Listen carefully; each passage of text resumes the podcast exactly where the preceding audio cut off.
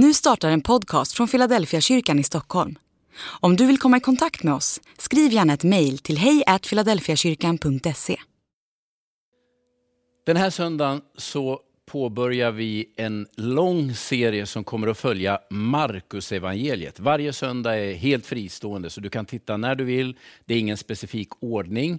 Men vi kommer att följa Markus evangeliet från nu ända fram till påsk. Och Den första berättelsen jag ska ta med dig till, den är ganska välkänd och den är en vattendelare i Markus evangeliet. Därför att det är den här berättelsen som för första gången provocerar fram motståndet mot Jesus. Det är likadant i Matteus evangelium och i Lukas evangelium. Just den här berättelsen, det är den första gången Jesus offentligt talar om syndernas, syndernas förlåtelse och vänder sig till en människa och säger att din synd är förlåten. Och just det leder till att oppositionen mot Jesus vaknar. Så följ med mig nu ska vi läsa ifrån Markus kapitel 2, vers 1 till 12. Några dagar senare kom Jesus tillbaka till Kafarnaum och det blev känt att han var hemma. Kort paus. Tänk dig nu att det vi nu ska läsa om faktiskt äger rum hemma hos Jesus. Det skulle kunna vara så att det är hans hus det handlar om. Ta med den tanken. Det samlades så mycket folk att inte ens platsen utanför dörren räckte till längre. Och han förkunnade ordet för dem. Då kom de dit med en lam som bars av fyra män. Eftersom de inte kunde komma fram till Jesus i trängseln bröt de upp taket ovanför honom och firade ner bädden med den lame genom öppningen. När Jesus såg deras tro sa han till den lame, mitt barn, dina synder är förlåtna. Nu satt där några skriftlärda och de tänkte för sig själva. Hur kan han tala så? Han hädar ju. Vem kan förlåta synder utom Gud? Jesus förstod i sin ande vad de tänkte och sa till dem. Hur kan ni tänka så i era hjärtan? Vilket är lättast att säga till den lame, dina synder är förlåtna. Eller att säga, stig upp, ta din bädd och gå. Men för att ni ska veta att Människosonen har makt att förlåta synder här på jorden, säger jag dig. Och nu talar han till den lame. Stig upp, ta din bädd och gå hem. Och mannen steg upp, tog genast sin bädd och gick ut i allas åsyn så att de häpnade och prisade Gud och sa Aldrig har vi sett något sånt. Det finns något ganska överraskande i den här berättelsen. Att de fyra männen kommer med sin vän till Jesus har med i alla fall 99 procent säkerhet att göra med att han är lam. Och de har uppfattat ryktet om att Jesus botar sjuka. Så nu bär de sin lame vän till Jesus. Och inför hela församlingen som är samlad firas denne lame man ner på bår från taket till platsen där Jesus står. Och hela församlingen runt omkring ser ju den här dramatiken. Och jag vill i alla fall tänka att alla uppfattar samma sak. Det stora problemet för mannen som ligger på båren framför Jesu fötter, det är ju att han är lam. Alla kan se det. Och alla kan förstå hur problematiskt det måste vara. Han kommer ju inte kunna klara av sin egen försörjning. Det fanns ju inget socialförsäkringssystem så som vi har idag. Han kommer behöva hjälp med allt, verkligen allting. Hur går det med familj och hela det sociala livet? Om du, om du i Sverige skulle drabbas av en liknande åkomma, då skulle man ifrån försäkringsbolagen säga att Det här kallas hundraprocentig invaliditet. Det vill säga det här är en människa som aldrig mer kommer att kunna arbeta för sin försörjning eller återgå till ett normalt liv. Förlorar du synen eller blir av med en arm? Nej, det är inte hundraprocentig invaliditet. Men den här mannen är hundraprocentigt invalid. Alla ser det, de fyra vännerna vet det och Jesus kan ju också se det. Därför är det ju så överrumplande att det första Jesus adresserar inte är mannens hälsa, utan hans synd. Han vänder sig till mannen och så säger han, mitt barn, dina synder är dig förlåtna. Alltså alla kan ju se hur mannens hälsotillstånd är. Men den här mannens synd, den vet vi ju ingenting om. Det finns bara två i rummet som möjligen skulle kunna identifiera vad det handlar om. Och det är ju Jesus och den lame mannen. Men församlingen runt omkring, de fyra vännerna och vi som läsare, vi svävar i total okunnighet. Och genom att göra som Jesus gör, det vill säga först adressera synden och sen, mer som en illustration, resa mannen upp ifrån sitt hälsoläge, så pekar ju Jesus med all önskvärd tydlighet ut vad som är det absolut viktigaste i den här mannens liv. Det är, hör nu, inte hans hälsa, utan hans synd. Det är klart man är så nyfiken. Vad, vad kan den här mannen ha gjort? Vad handlar det här om? Synd är ett sånt där lite dunkelt ord för många av oss idag som kan handla om en, ett stort spektra av saker. Och Man vill ju så gärna veta. Men Markus, evangelisten, berättade inte för oss. Jesus som botade den lame mannen, eh, han säger ingenting heller och den lame mannen kommenterar inte detta heller. Faktum är att hela den här berättelsen är upplagd så att det som vi i västvärlden betraktar som det stora miraklet, nämligen att mannen reser sig upp, tar sin bädd och går, det är egentligen bara en illustration från Jesus sida som pekar på det faktum att han har makt att förlåta synd.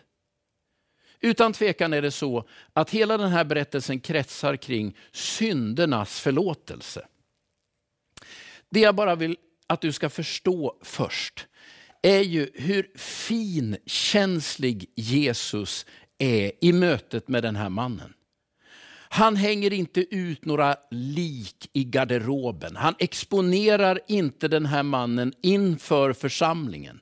Utan mellan mannen och Jesus sker en osynlig transaktion som vi bara kan ana. Men som gör att den här mannens liv kommer i helt nytt ljus. En sak till vill jag säga så här innan jag går in och talar lite mer om syndernas förlåtelse. Men en viktig sak vill jag verkligen på, påtala. Det finns i den här berättelsen ingen koppling mellan mannens sjukdom och mannens synd.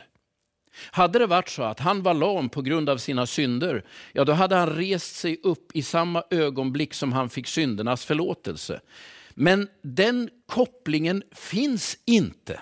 Och Detta vill jag säga till dig, du som brottas med ohälsa och som någon gång har tänkt den här otroligt dunkla och destruktiva tanken att det här har jag fått för mina synders skull. I Nya testamentet och hos Jesus finns inget sånt orsakssamband. Den här berättelsen som ju är en sån här vattendelare, en sorts prototypberättelse om syndernas förlåtelse. Den visar med all önskvärd tydlighet att synd är synd och sjukdom är sjukdom. Och om jag hade tid skulle jag ta det genom några fler berättelser i evangelierna som pekar på samma faktum.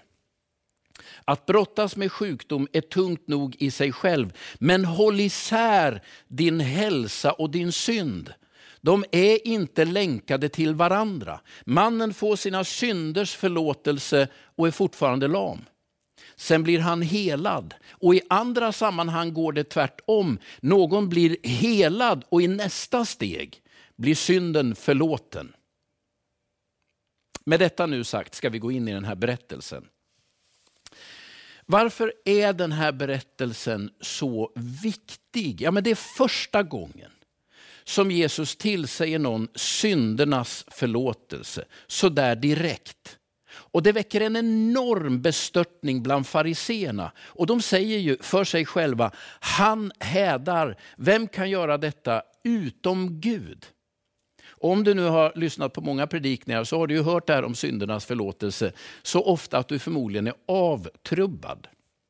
Vi tänker att det är det mest självklara, det är ju det centrala i kyrkans ärende till människor. Men bara så du förstår, på, på den tid då Jesus första gången säger detta, och det är till den lame mannen i det här sammanhanget, så är det otroligt uppseendeväckande. I Gamla Testamentet, i tredje Mosebok, så finns det många och långa paragrafer som talar om vilken typ av handlingar en människa ska genomföra för att på något sätt återigen bli av med det som skulle kunna kallas synd, få det bakom sig och komma på god fot med Gud igen. Det var väldigt detaljerade och noggranna föreskrifter som alla fariseer kunde utan och innan. Och utan de föreskrifterna, utom den, utan den proceduren, så ges inga synders förlåtelse och ingen kommer tillbaka till någon sorts återupprättad gemenskap med Gud. Och vad ännu mer är, i Gamla Testamentet, tredje Mosebok, så finns det en sorts synder för vilken ingen förlåtelse kan ges. Och Det är det som kallas uppsåtliga synder. Och om du inte har hört det förut, då kan du nog känna ungefär som jag, att nu krymper världen. Om de enda synder som i tredje Mosebok kan förlåtas är sådana som är ouppsåtliga, alltså icke medvetna, eller jag råkar, jag visste inte. Och alla som är uppsåtliga, det vill säga jag har medvetet, med vett och vilja mot bättre vetande, brutit mot något som Gud önskar. För det ges ingen förlåtelse. Och så kommer den här berättelsen. Första gången i evangelierna och fundamental för allt vi tror och sen har förkunnat. Jesus vänder sig till mannen utan att mannen har gjort något av alla dessa procedurer. Han har inte genomfört någon av utan att definiera om det är medveten eller omedveten synd. Jesus säger bara, mitt barn, dina synder är förlåtna. Och mumlet stiger i församlingen. Låt mig nu bara säga några saker om syndernas förlåtelse, eller två saker. Det första jag vill säga, det är att inga lik från garderoben hängs ut. Det vill säga Jesus möter den här mannen så fint. Precis som min fantasi sätts i rullning. Vad har mannen gjort? Vad kan det handla om? Vad kan vara allvarligare än att vara hundraprocentigt invalidiserad? Och nästa fråga, hur begår man synd om man är hundraprocentigt invalidiserad? Det är ju bara frågor och frågor och frågor och jag får inga svar. Nu för tiden hade jag ju googlat direkt. Mannens förnamn, efternamn, sett vad får jag fram på nätet. Man kan göra en sökning på Lexbase. Finns det någonting där? Hade han velat bli ledare i Philadelphia så hade han fått visa ett utdrag ur brottsregistret. Kan det vara någonting där? Finns det grannar och vänner vi kan intervjua? Vi är så nyfikna och vi får inget svar. Och jag säger igen, den här berättelsen, det är inte bara en enstaka händelse. Den här berättelsen är första gången på ett mönster som sen ska upprepas genom hela Jesu gärning och sen i kyrkans historia. Och jag vet att det finns många skäl för, för oss i kyrkan att be om ursäkt, för vi har inte följt detta exempel. Mer än en gång har ju själva den offentliga syndabekännelsen varit den stora händelsen. Alla och allt ska veta vad den här stackars människan har gjort. Men det Jesus gör, när han för första gången löser en människa ur hennes synd, är att han bevarar integriteten totalt. Och vi, alla nyfikna åskådare, får inget veta. Någon gång när jag var i början av min pastorsgärning, tidigt 1990-tal eller sent 1980-tal, så rullade en förfärlig skandal upp i USA. Det var ju en av de här första tv-evangelisterna, han hette Jim Baker, som hade dragit igång någon sorts kristen variant på Disneyland, samlat in miljontals dollar och startat den första kristna talkshowen. Hela hans liv exploderade. Han och hans fru visade sig hade brottats med drogmissbruk, otrohet och ekonomisk brottslighet. Allt det här detonerade och publicerades. Det ledde så småningom till en rättegång där Jim Baker dömdes till 45 års fängelse, varav han avtjänade ett mindre del och så småningom benådades. Men under det där fängelsestraffet, då skriver Jim Baker en bok, tjock som en tegelsten, med rubriken I was wrong. Och i den boken berättar han rakt upp och ner, helt naket, om vad som hände och varför. Jag tror att det är ganska många av oss som tänker att det är den där typen av bekännelse, den här genomgången som måste till. Byken ska tvättas offentligt. Låt mig nu säga, inget av detta sker i Jesu möte med den här mannen. Inget exponeras. Det som behöver förlåtas, sår som måste helas, fel som ligger i det förflutna, det sker helt med bevarande av mannens integritet. Alltså jag skulle egentligen vilja slå ett slag för synder och syndernas förlåtelse. Därför att det är så respektfullt gjort av Jesus. Jag tänker på det vi ser i vår tid. Det är ett tag sedan nu, början av, av för, i förra året, så e, detonerar ju allting kring Paolo Roberto och prostitution. Och allt drogs i media. Kulturpersonligheter, och jag vill inte på något sätt ursäkta någon av dessa. Men emellanåt kan jag känna hur människor kastas till vargarna. Och inte bara förövare, utan lika väl ett och annat offer.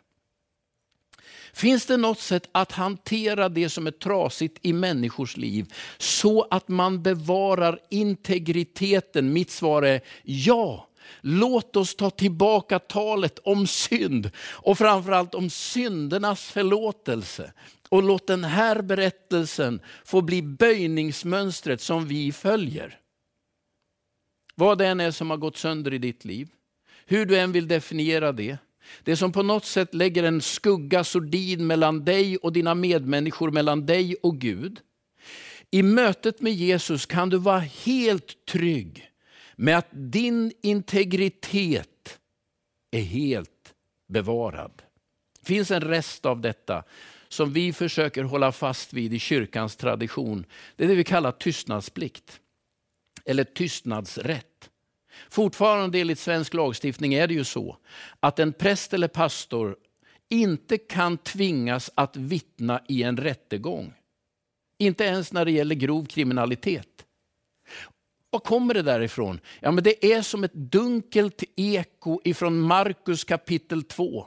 Där en människas synd inför publik ändå behålls inom ramen för personlig integritet.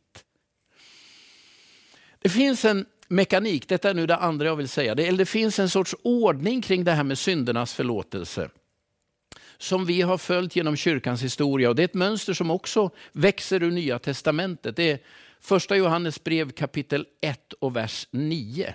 Där står det om vi bekänner våra synder så är han trofast och rättfärdig så att han förlåter oss våra synder och renar oss från all orättfärdighet. Vi har alltid tänkt att synd ska bekännas. Den ska inte förklaras. Det är ju det man måste göra nu, för när det inte finns någon synd, då måste man ju motivera och förklara och berätta varför. Men inför synden finns det ju ingen människa som säger, förklara dig, hur tänkte du nu? Nej, nej, nej, nej. Jesus frågar inte efter detta, Bibeln beskriver inte detta, men det säger något annat. Bekänn. Och med bekännelse menar vi ju ta ansvar för det som har hänt i ditt liv. Säg inte, jag är inte sämre än alla andra.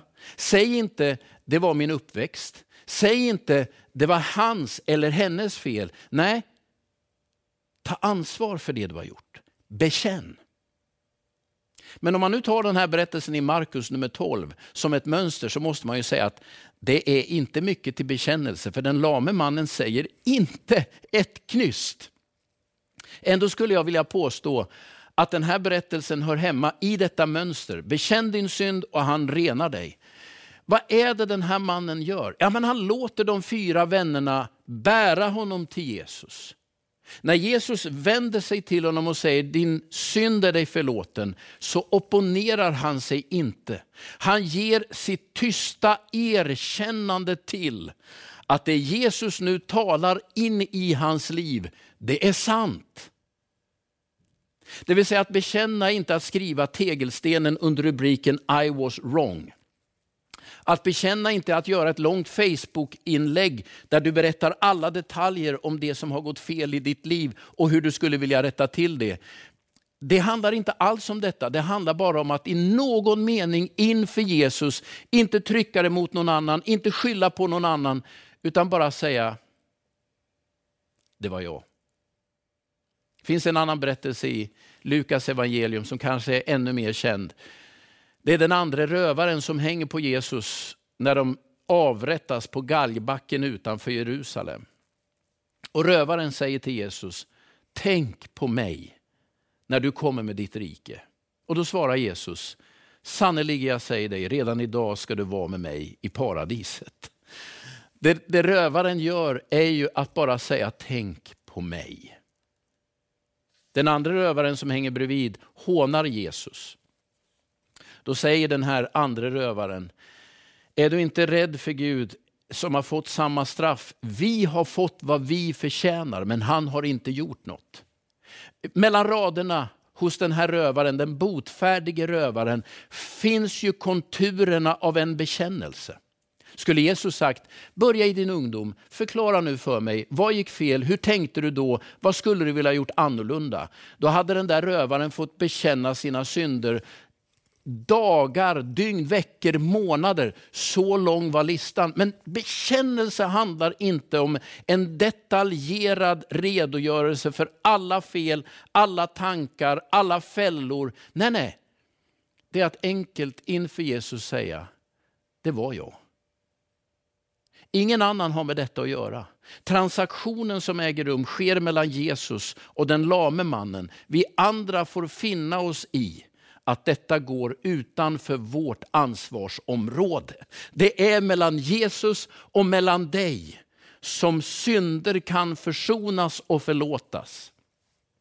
Vid något tillfälle kan det för en människa vara en otrolig lättnad att få tala till en medmänniska och sätta ord på det.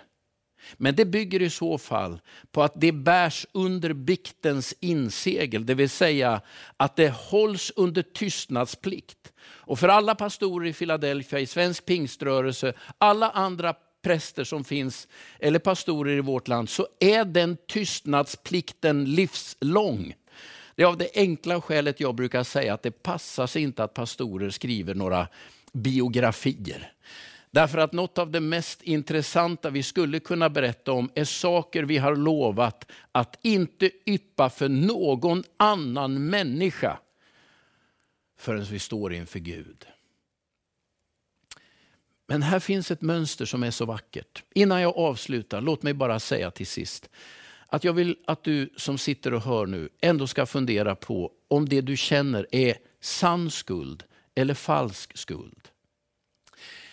Den människa som ska bekänna synd, den vet vad det handlar om. Jag har gjort det här, jag har inte gjort det här. Det var då det hände, det var mot de här jag förbröt mig.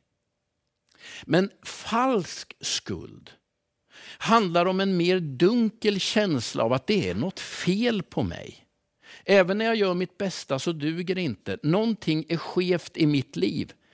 Och när jag har suttit i en del sådana samtal och frågat, men kan du peka på vad det handlar om? Så säger personerna, jag vet inte riktigt. Men jag känner mig skyldig. Hela jag känns som en bluff som väntar på att bli avslöjad. Varför det? Jag är osäker. Jag skulle vilja säga att det är falsk skuld.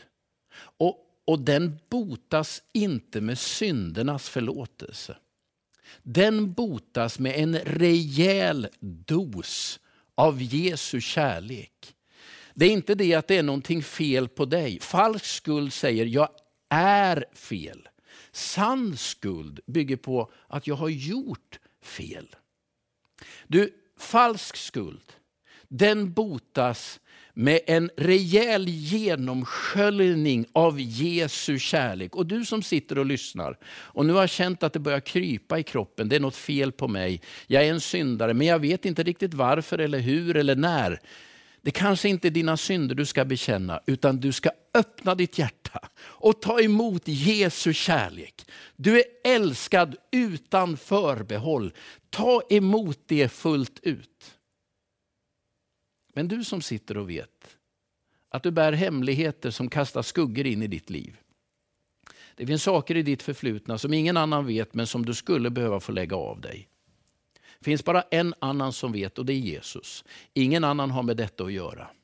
Bekänn din synd. Du behöver inte säga ett ord. Du behöver bara tyst i ditt hjärta inför Gud säga, det var jag. Och omedelbart utgår det största löftet som finns i det kristna evangeliet. Min vän, din synd är förlåten. Gå i frid.